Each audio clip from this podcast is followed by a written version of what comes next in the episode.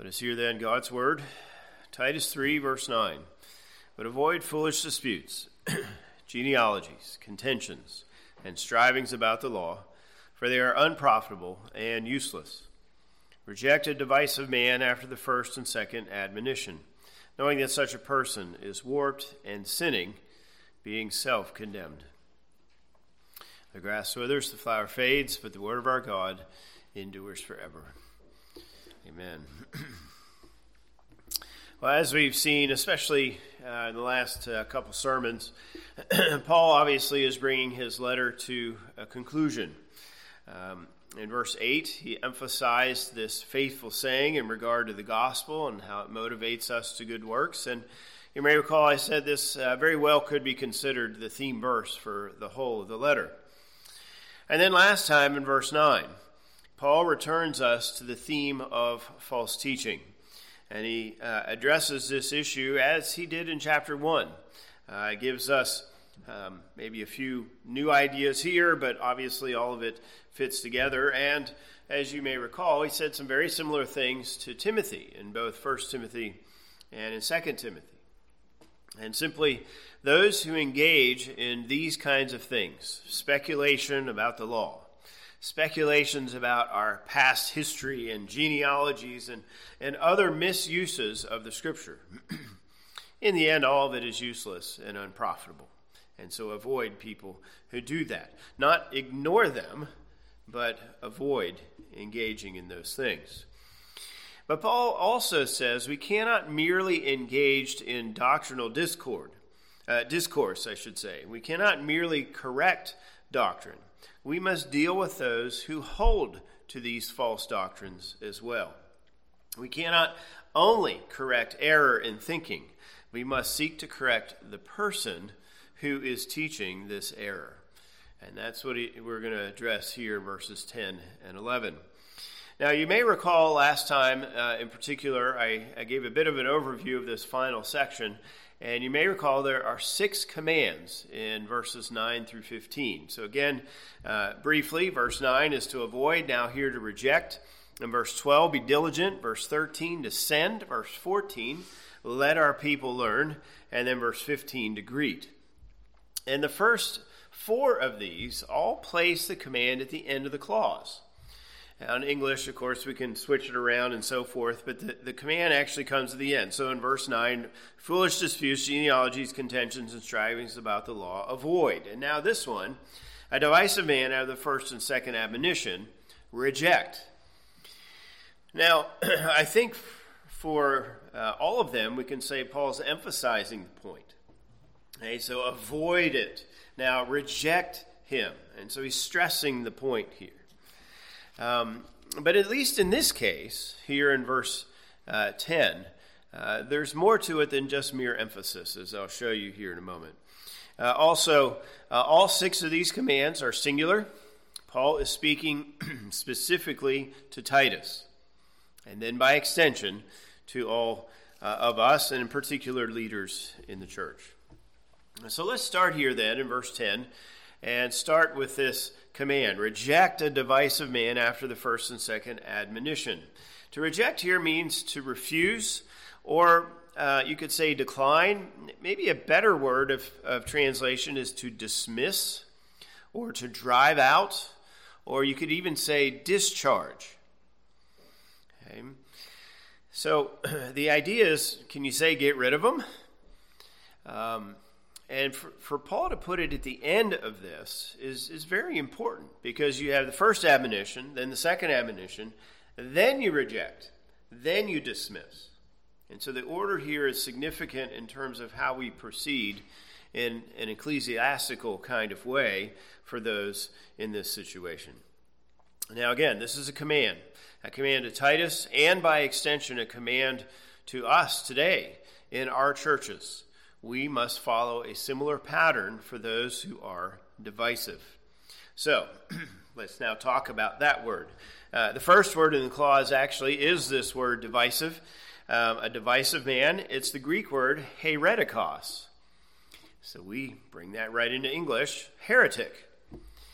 Now, when we think of a heretic, uh, we think of someone who specifically advocates for false teaching in the church and so forth, and, and they're a heretic. They're, they're not orthodox. And, and that meaning became very common in the second century.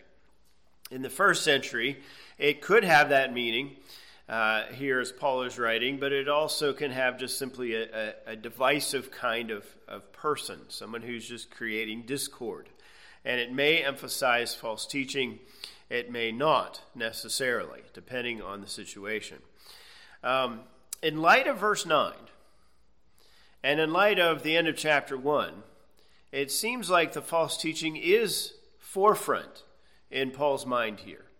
But we can have divisive people who may be orthodox in a certain sense, but just, you know, they've got a big, loud personality or, you know, something like that. Um, and it can be divisive in other ways. Um, but uh, it, it's, I, I think you could say both here in Paul's mind. You can talk about a person who's just uh, very divisive in the way they relate to people, or you could talk about someone who has false teaching. And, um, and, and so I'm not sure the term itself should limit us, but because of verse 9, it does seem like Paul is emphasizing the false teaching in particular. Okay?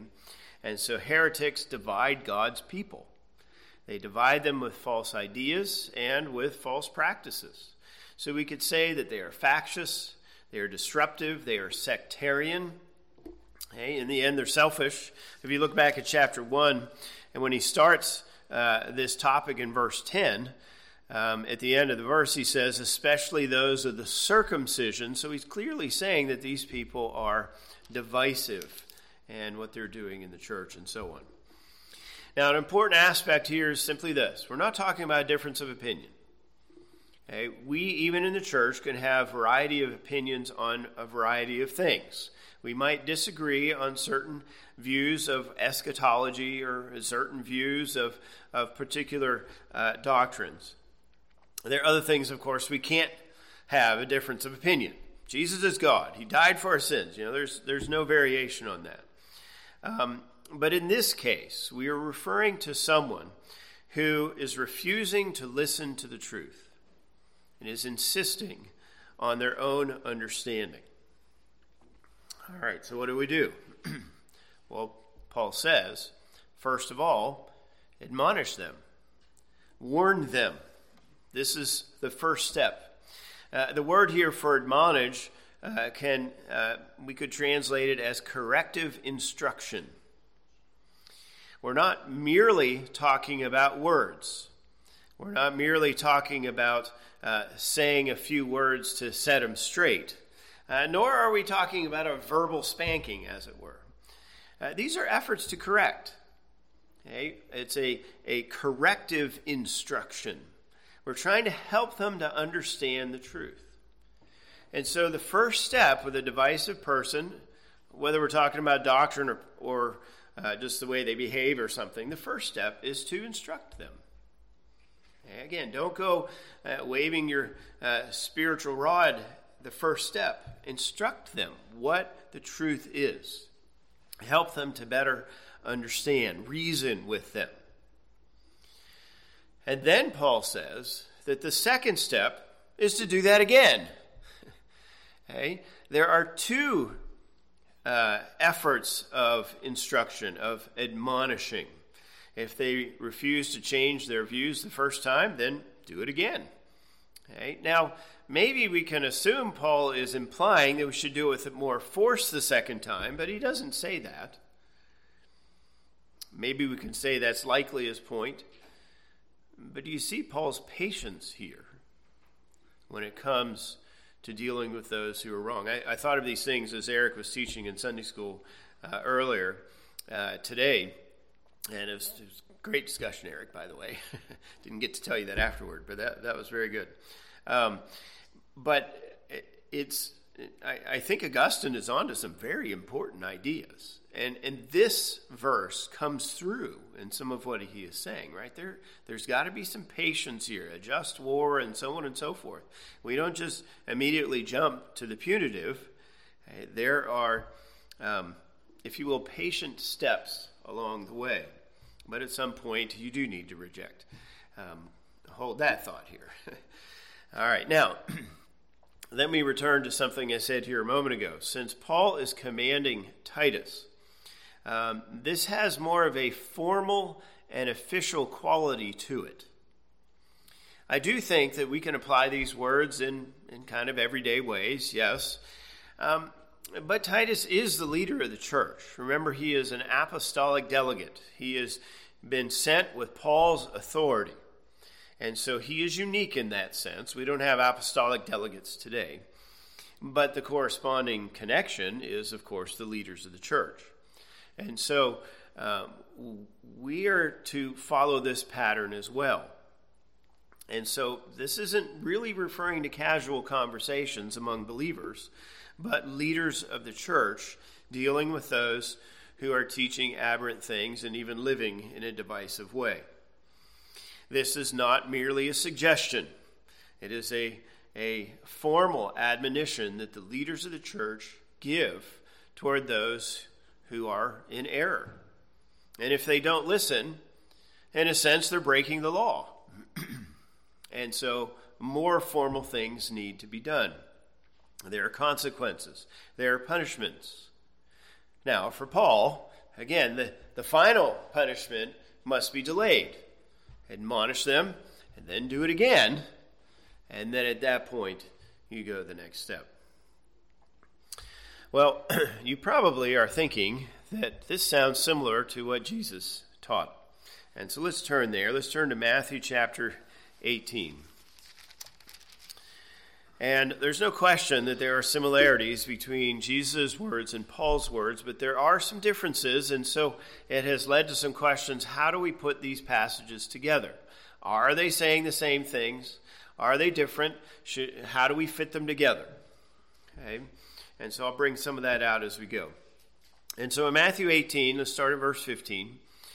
Moreover, if your brother sins against you, go and tell him his fault between you and him alone. If he hears you, you have gained your brother. But if he will not hear, take with you one or two more, that by the mouth of two or three witnesses every word may be established. And if he refuses to hear them, tell it to the church. But if he refuses even to hear the church, let him be to you like a heathen and a tax collector. All right, now note this difference. Paul is talking about a divisive person, again, probably emphasizing uh, division in terms of doctrine. Uh, Jesus is speaking of sin in general here. And so it may be divisive in terms of false teaching. It may be, if you will, an everyday sin. Uh, Jesus is more general. Okay, a brother sins against you. Um, and so Jesus then tells us that the first step that we should take is private conversation. Not admonishment. You see the difference here. Jesus is saying private conversation. Go talk to that person who sinned against you.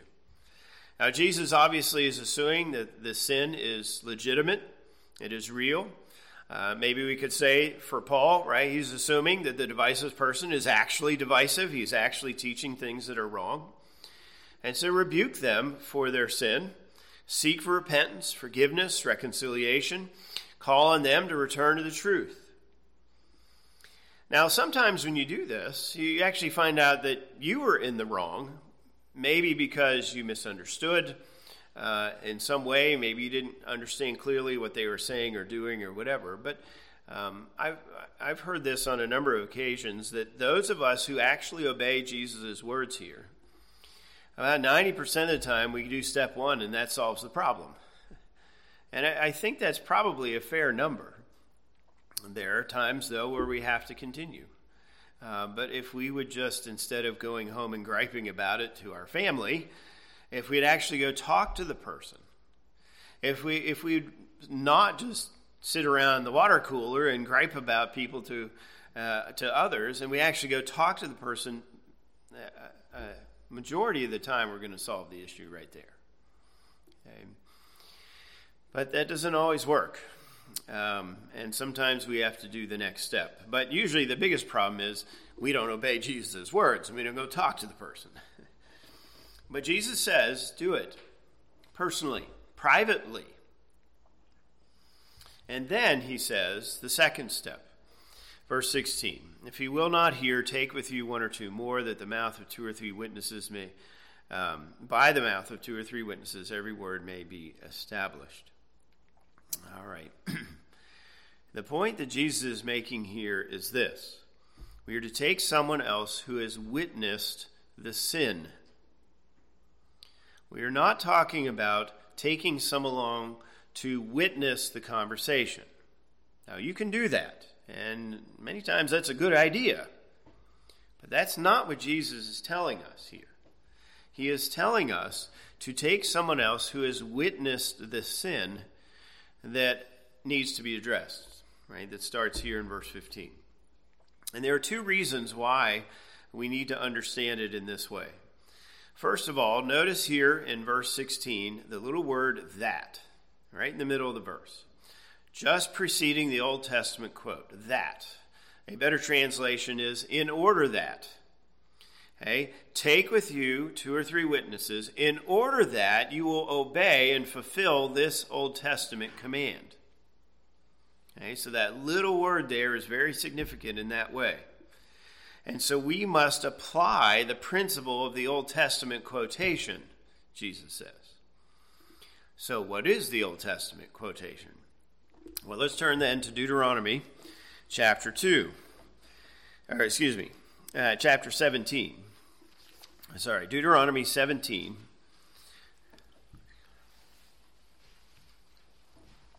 And I start with this one, though it has a very limited application. Uh, in Deuteronomy 17 and verse 6, it says, Whoever is deserving of death shall be put to death on the testimony of two or three witnesses. He shall not be put to death on the testimony of one witness. Now, this is very limited to a capital crime and issue, right? You cannot put someone to death based on what one person says. All right, now let's turn over to chapter 19. This is more broad. In chapter 19 and verse 15, it says, one witness shall not rise against a man concerning any iniquity or any sin, right? so not just capital things, uh, but any of these that he commits. By the mouth of two or three witnesses, the matter shall be established. Uh, if we're going to pick, and there are actually a few other passages that, that use this language, if we're going to pick one, it's probably this one that Jesus is actually quoting. It is closest uh, to the words in Matthew. But you see the point you take two or three witnesses so the matter may be established. The reason why this is done is so that um, uh, someone does not accuse someone else mistakenly. Uh, it helps to avoid lying and becoming a false witness. Uh, note what he goes on to say, verse 16 If a false witness arises against any man to testify against him of wrongdoing, then both men in the controversy shall stand before the Lord before the priests and the judges who serve in those days. And the judges shall make careful inquiry, and indeed, if the witness is a false witness who has testified falsely against his brother, then you shall do to him as he thought to have done to his brother. So you shall put away the evil from among you. And those who remain shall hear and fear, and hereafter they shall not again commit such evil among you. And so uh, the broader context here has to do with witnesses. And the first application is verse 15, and then you have uh, these other verses. And so the matter must be established. Did it really happen, or did somebody make it up? Or did somebody say whatever they are saying here mistakenly? Okay. And so you cannot convict someone on one person's testimony. So, say, for example, you go to Walmart and uh, you steal a Snickers bar or something, you shove it in your pocket. If one person sees you do it, hey, you can't be convicted of that. Now, if the camera shows you doing it, well, there's a second witness, um, and and so forth. So. Uh, this is actually a principle that we have today in our culture. Our jurisprudence has this principle written into it. The language we use is innocent until proven guilty. But it's the exact idea given here two or more witnesses. It has to be established before you can punish someone. And if you take Jesus' words in Matthew 18 to mean simply take someone to witness your interaction, well, how are you establishing the sin? If the person says, Well, I didn't actually sin that way, you could take it all the way to, to the church court and never have established the sin in the first place. Okay? But you need to do that. And the fact that Jesus puts this here at the second step is to limit us from getting carried away with our accusations. Okay? You need to establish it. Talk to them first of all, one on one. If it doesn't work, then, then establish it with that person. Yeah, you, you actually did this. It wasn't just me that saw this, you know, the other person saw it too. And hopefully, then, that'll get that person to come to their senses. Okay? And so the idea of innocent until pro- pro- sorry, innocent until proven guilty is a biblical idea. And it comes from this. Now let me also read verse 21 here in Deuteronomy just briefly to say, uh, Your eye shall not pity, life shall be for life, eye for eye, tooth for tooth, hand for hand, foot for foot. Um, this is another principle of jurisprudence that is often misunderstood, even among Christians. The point here is to use our language today, the punishment should fit the crime. Um, there is no indication that the Jews actually thought they should apply this literally. They should go around knocking out people's teeth if they did it to someone else. But the punishment should be fitting to the crime that was committed. And so, if you actually attack someone on the subway in New York City, there should be an appropriate punishment, not letting him go, for example. Um, and so, another principle uh, for us today. Now, that's somewhat of a side point. Uh, but do you see then uh, what Jesus is teaching? When someone has sinned against you, talk to them privately. And then, if that doesn't work, you take someone else who has witnessed to the sin, and then you address that person. All right. well, um, at some point, though, of course, we need to uh, go forward sometimes. And so, coming back here to Matthew 18, uh, Jesus then gives us the third step. In verse 17, if he refuses to hear them, tell it to the church. Now, obviously, if you're in a congregational church, they have taken this to mean you just get up during Sunday morning announcements and you tell everyone about it. Uh, but we, not merely because we're Presbyterians, but we're Presbyterians for specific reasons. Um, we don't believe that's what Jesus means.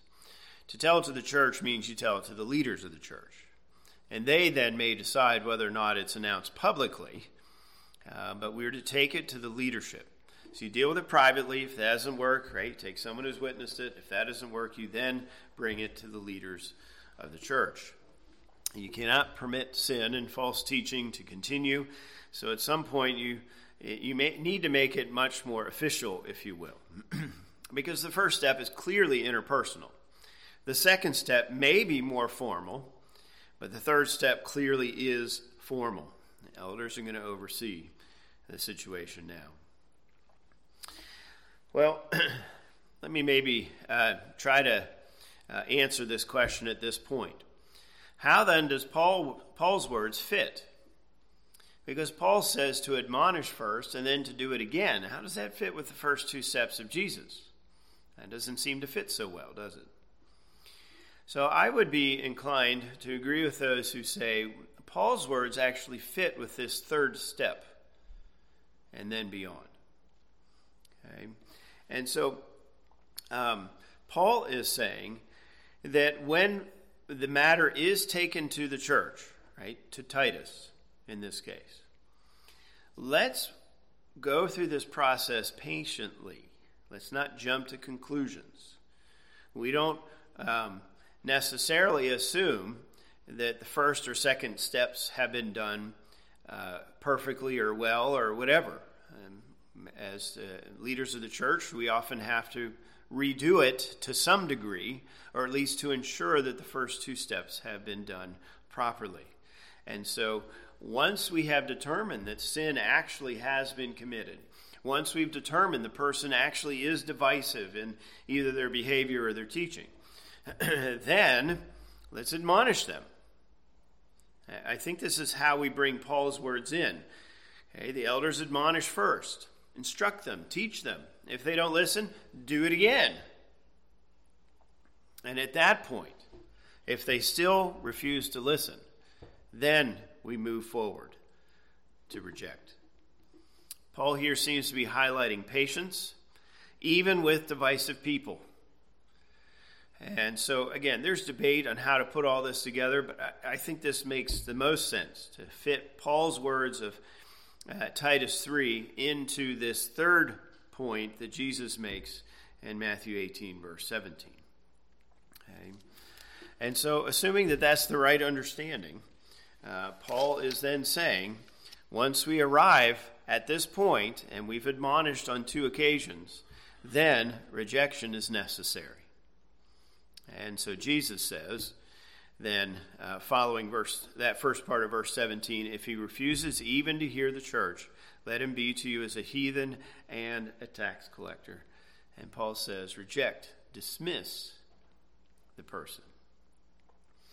And so Paul's words, and I think we can assume some of that from what Jesus says, but Paul's words makes it maybe a bit more clear.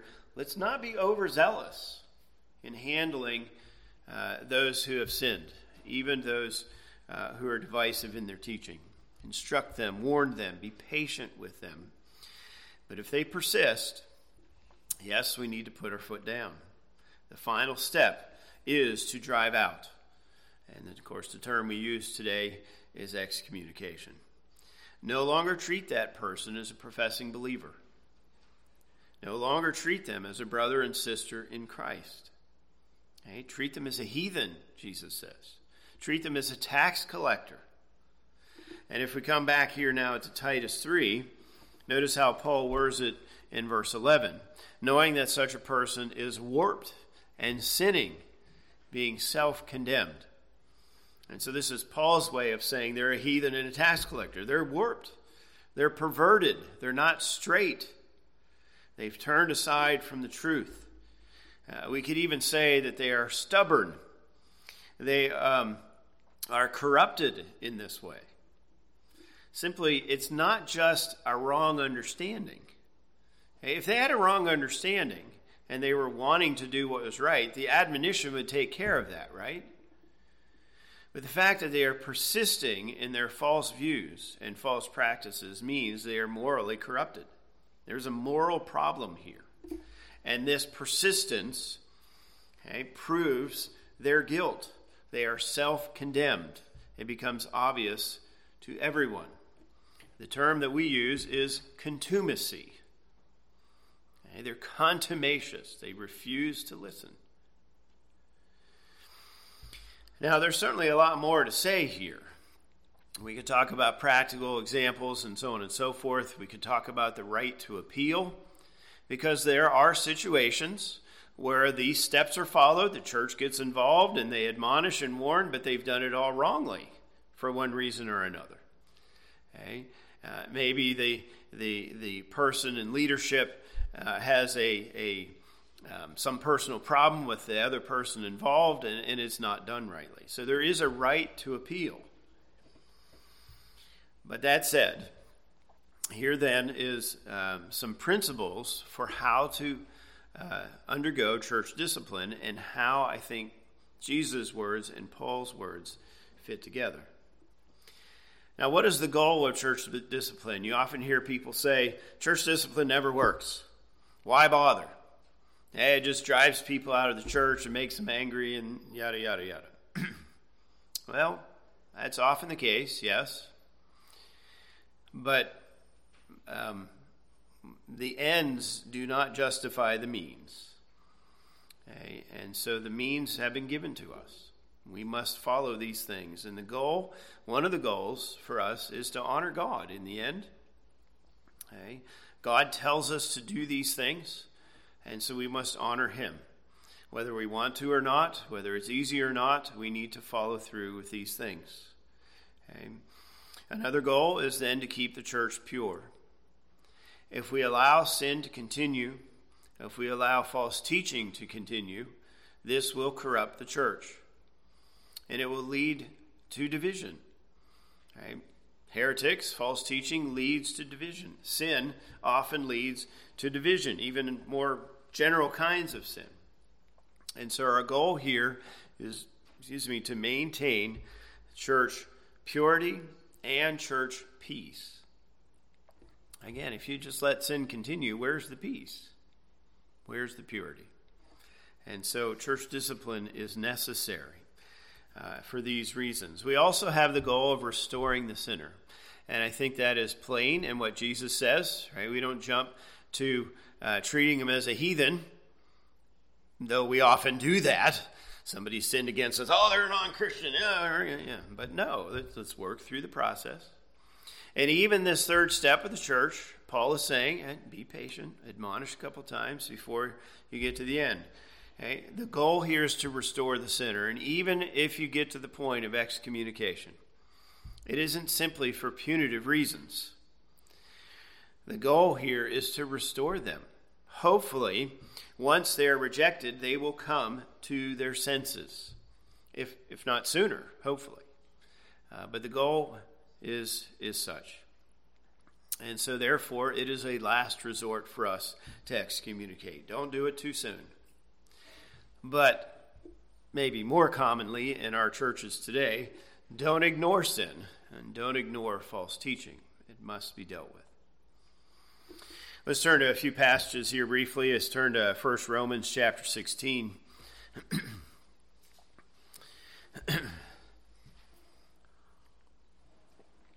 Romans 16, verse 17.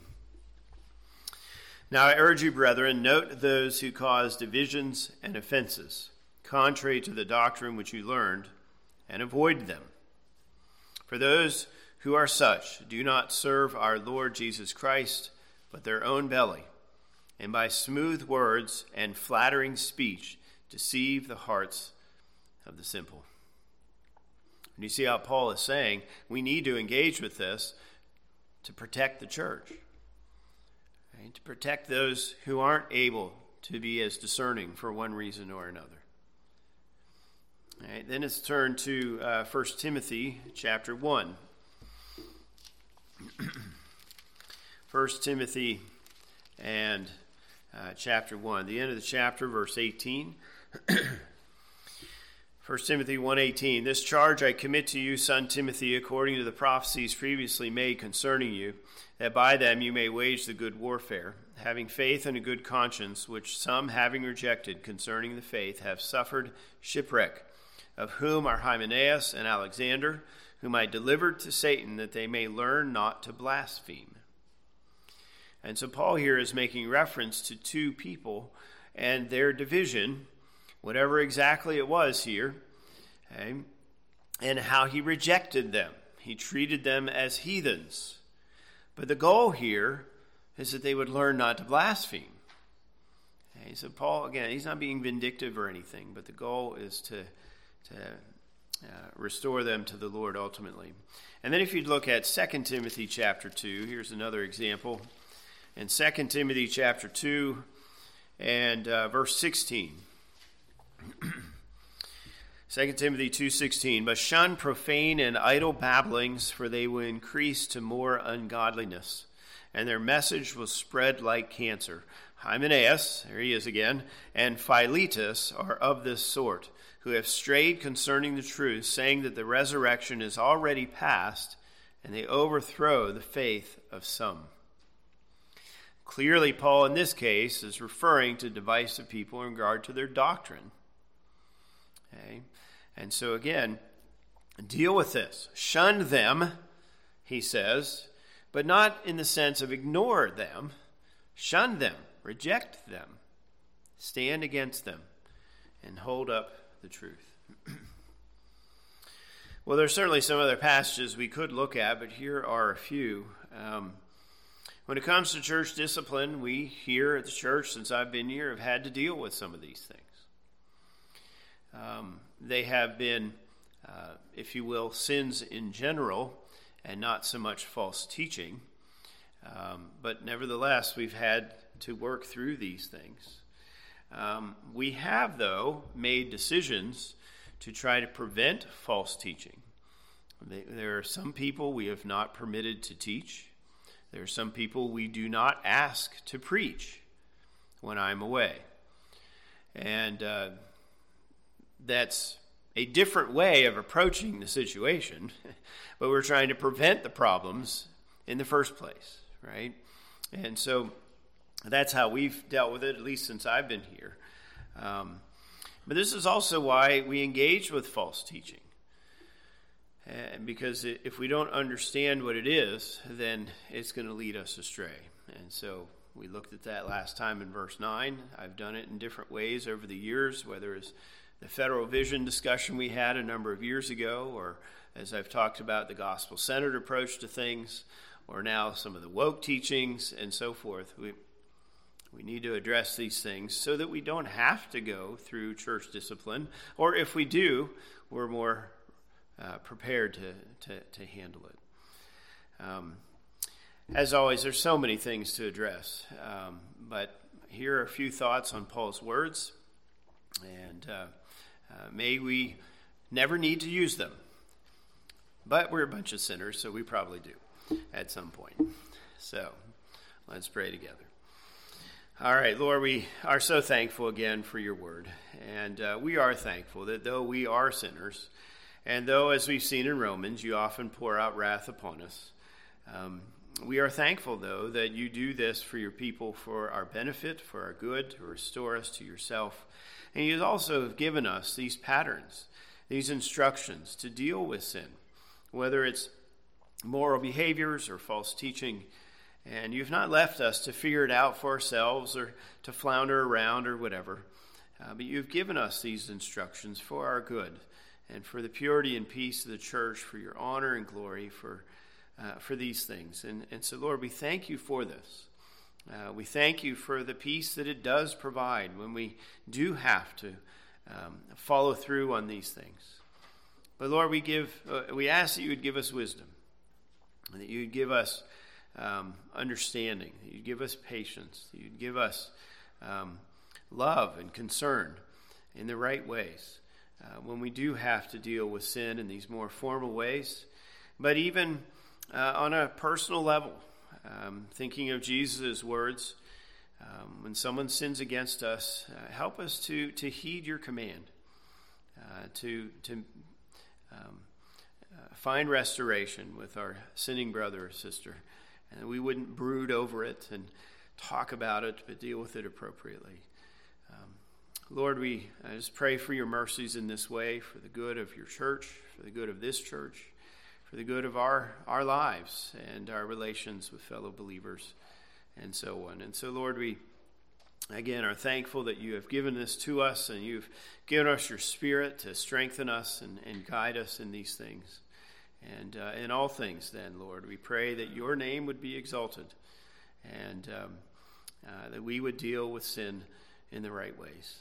Uh, we pray all these things, then, in Jesus' name. Amen.